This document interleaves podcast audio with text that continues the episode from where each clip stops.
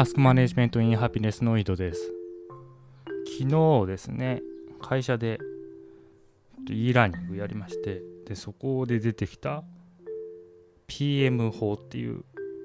やり方がについて話そうと思います。まあ、PM 法について具体的に話すんじゃなくて、それと、まあ、グッドバイブスの関係について話すんですけども、PM 法って皆さんご存知ですかね？私は知らなかったです。論理的思考力に関する、まあ、問題解決方法の一種らしいですね。で PM 法でその課題設定をするときに何が大切かっていうあの場面がありましてでそこで一つとして目に入りやすいものだけにとらわれないっていうのがあるんですね。やっぱ人間っていうのはなんかモヤモヤしたことを考えるときにその自分の目に入りやすいものを取り上げてしまうと。でそこから解決策を導き出そうとする傾向にあるんだけれども目に入りやすいものっていうのはその自分の固定観念にとらわれているものであり本当の課題解決につながらない場合があるっていう話ですね。でそれと一緒にまあ複数の事実に基づいて考えるっていう話ですね。まあこれは他にもよく言われてることね他の考え方でも。実際の事実に基づいて考えると漠然とした状況が明確になり解決すべきことを一つ一つ分けて扱うことができるようになりますという話ですね。でこれってまあ他の考えにも言えることだと思うんですよ。例えば、まあ、三元主義ですかね。現場現物現実からスタートすると問題解決を図るっていう話もそうですしまあ、as is 2B もそうですよね。あれは、まあ、2B も to be で、ね、その、問題解決っていう意味の場では重要だと思うんですけど、まあ、やっぱりその現実、as is をまず明確にするっていうことも、一方でまあ重要な要素になってるっていうふうに考えます。でやっぱりね、この現実を見に行くっていうのが、問題解決上でだ論理的思考力でも非常に重要になってるだと思うんですよね。でだからこれが、まあ、不思議なことにでも自分の問題になると現実を見に行かないことが多いでしょうね。そのまあこれ、まあ、難しい話ですけどねこれ。まあそのグッドバイブスとかでよく出てくるのはその心が傷ついたとかいう話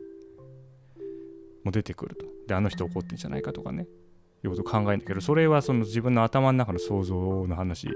であって、実際にその心が傷ついたのかどうか、心とは何かとかね、いうことは考えないし、あの人怒ってんじゃないかっていう人にも多分話しかけに行かないですよね。あの人怒ってるっていうことにしてるから。現実を見に行かないんですよね。でこれ非常に不思議だなって思ったんですよ。こんな世の中ではね、その現実をまず確認してくださいっていう話。こんだけ言われてるのにやらないと。だから人はデフォルトでやらないからこそこういうその現実を見に行ってくださいっていう手法が大切だっていうふうに言われてるのかもしれないですけどね、逆にね。で問題解決、課題解決したいんだったら現実を見に行かないと始まんないんですよ。どっちにしろ。で、であともう一つが、複数見るってありましたね、さっき。複数の事実に基づくっていう話。で、これもよく言われてることですよね。そのブレストとかでも。まずは発散させると。まずはすあのいろんなことを考えてみるという可能性を広げて、でそこから収束させるのがブレインストーミングですけど、で、これもやんないですよね。自分の 身に降りかかってることについては。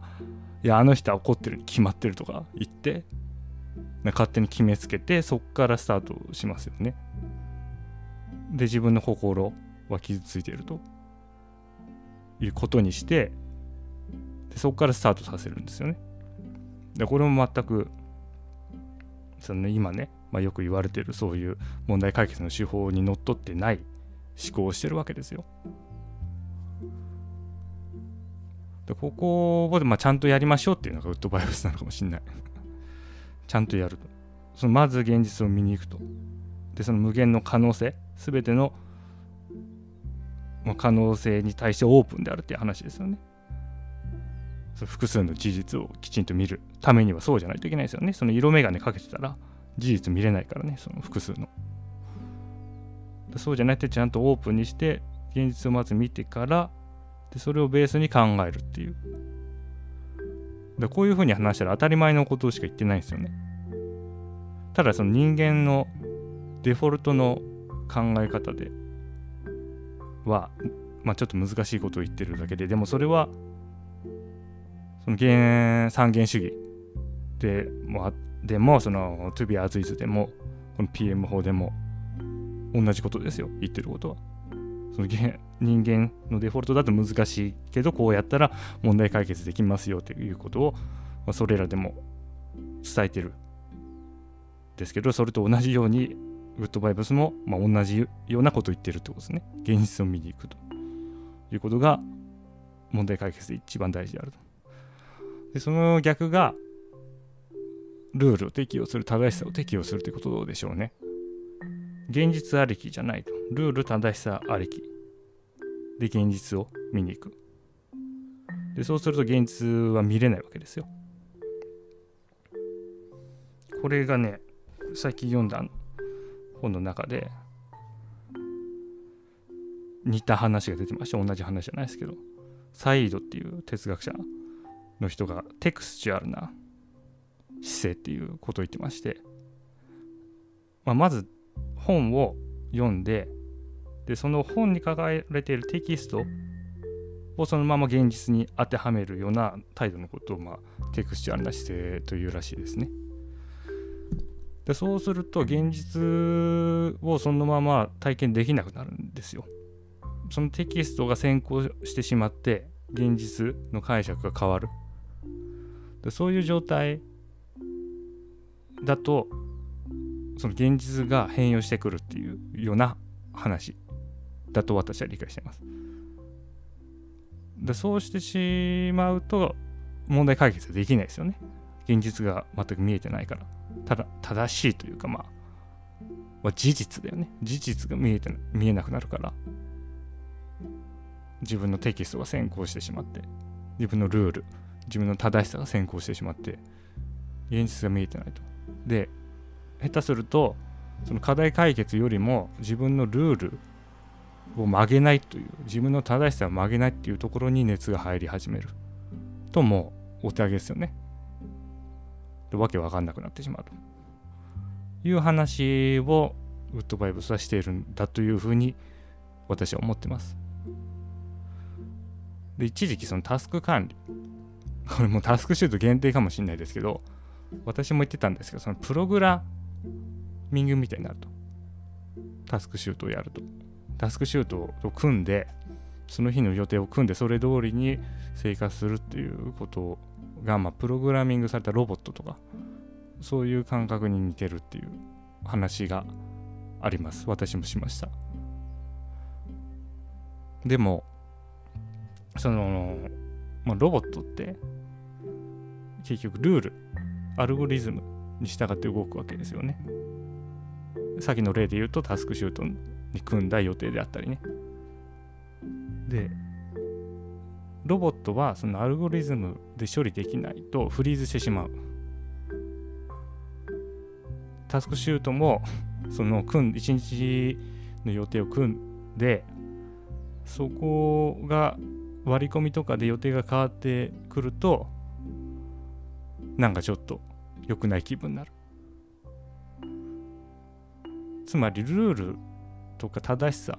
に従って生きているとそれに当てはまらないものが出てくるとエラーを起こす。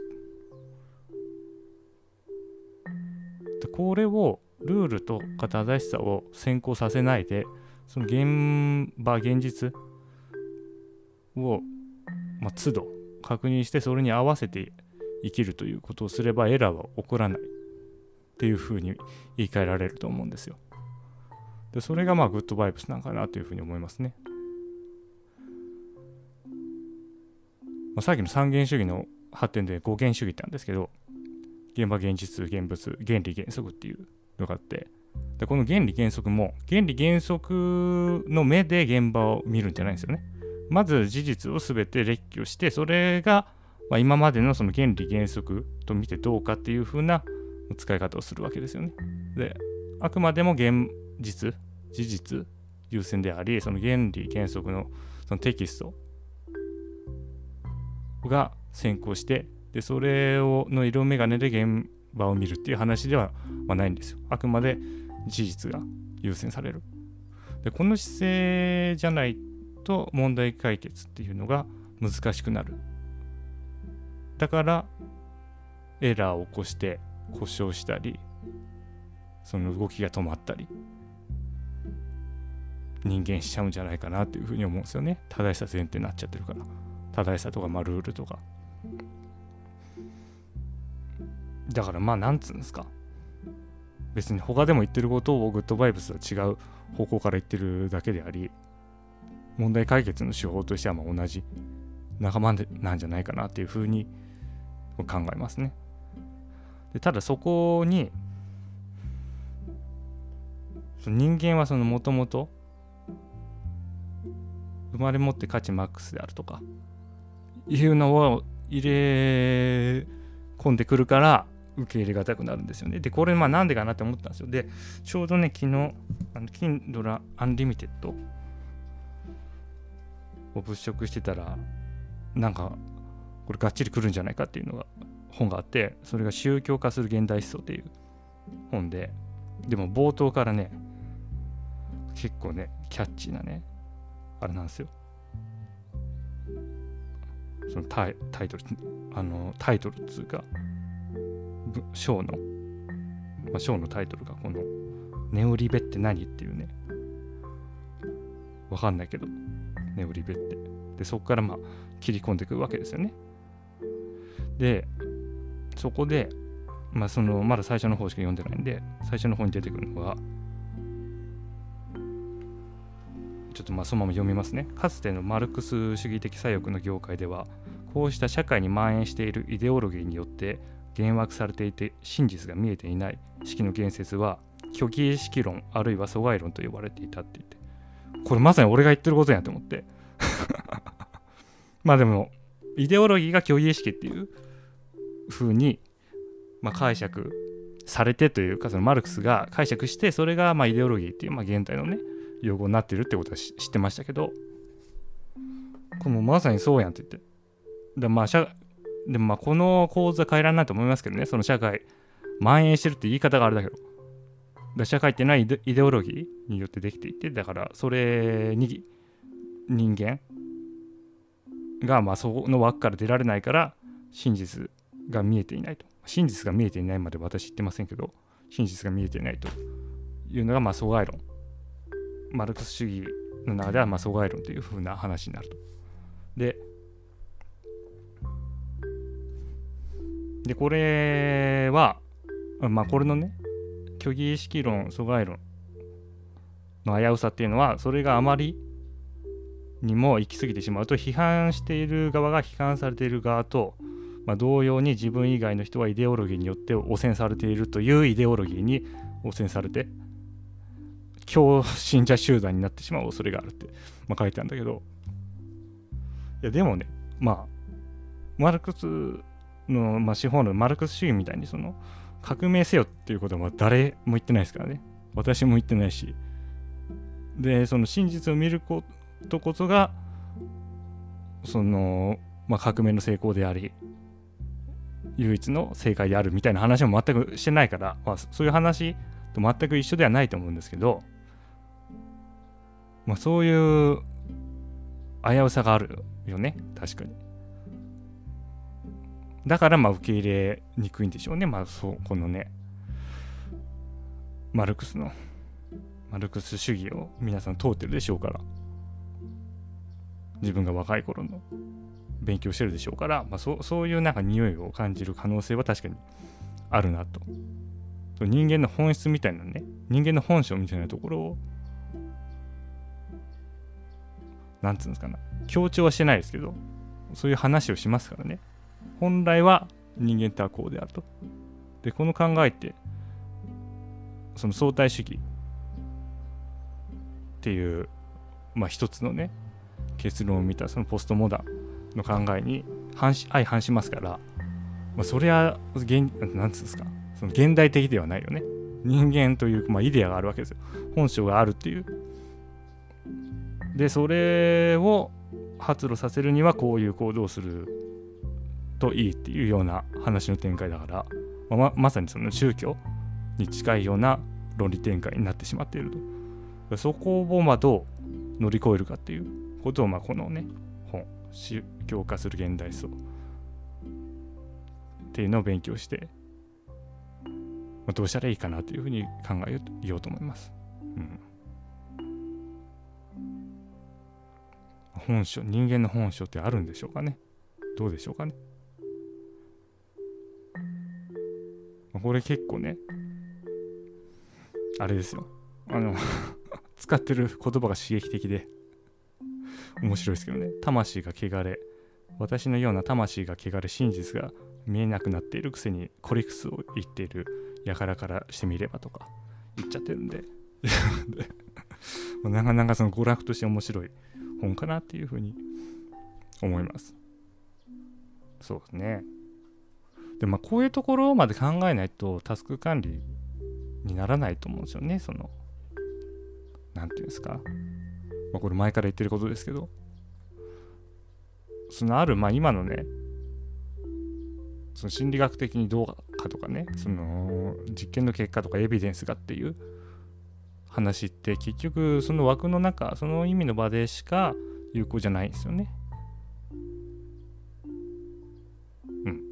だから、まあ、タスク管理ずっとやってても、まあ、エラーを起こす人がいると。でそれでいいのかっていうところなんですよ私からすると。せっかくそのね、まあ、自分がすごい大変な状況にあってでタスク管理っていうものを発見したと。あこれなんか良さそうだっていうふうにまあ、それを突き詰めていってまあいい時もあると。ある程度生活が改善すると。でこれすごいじゃんって言って。でそれをずっと突き詰めていくんだけども結局それがその限定された意味の場での有効性しか持ち得ないゆえに途中でエラーを起こすと。この流れあると思うんですよね。でそれは結局タスク管理まあ、タスク管理やってる人も詳しい人もタスク管理っていうのがその限定的な意味の場でしか効果を発揮しないから、まあ、そういうエラー問題を解決するには別の要素を取り入れる必要があるみたいな話をするんですけどいやじゃあもう最初からタスク管理の中に入れてあげればいいじゃんっていうふうに思うんですよ。なんでそれをそのエラーを解決するために心理学とかさ社会学とかさ哲学とかを別に勉強しなあかんのっていう不親切極まりない気がするんですよね。でそれとは別にそのタスクっていうのが結局その人の世界観によって生まれるその人の持つ世界観によって出てくるタスクが異なるタスクの発生が異なってくるんだから、まあ、そこもその視野もしくはその射程に入れた考え方っていうのが、まあ、タスク管理の全体的な話になるんじゃないかなっていうふうに、まあ、思ってるんですよ。だからまあこういう話も踏まえた上でじゃあタスクを実行する上でタスクを生成する上でどうするかというところを考えないとなんだろうな、ま、タスク管理。全てをカバーしたタスク管理とは言えないというふうに思うんですよね。でまあ普通タスク管理ってタスクの状態とかね、ま、タスク言ってもタスクの発生だよね。そのタスクを断るとかやらないとか。でそこのその根源のまあ世界観とかいうところまでもしくはまあイデオロギーに、ま、虚偽意識に虚偽意識まで範囲にしたものっていうのはもうタスク管理を超えてる範囲の話だから超タスク管理みたいな名前つけるのもいいかなっていうふうに思ってます。もしくはメタね。でもメタだとよく意味わかんないから超の方がなんか響きいいやん。スーパーサイヤ人みたいなまあ、そういう話をまあ引き続きここでやっていこうと思います。それでは良いタス完了。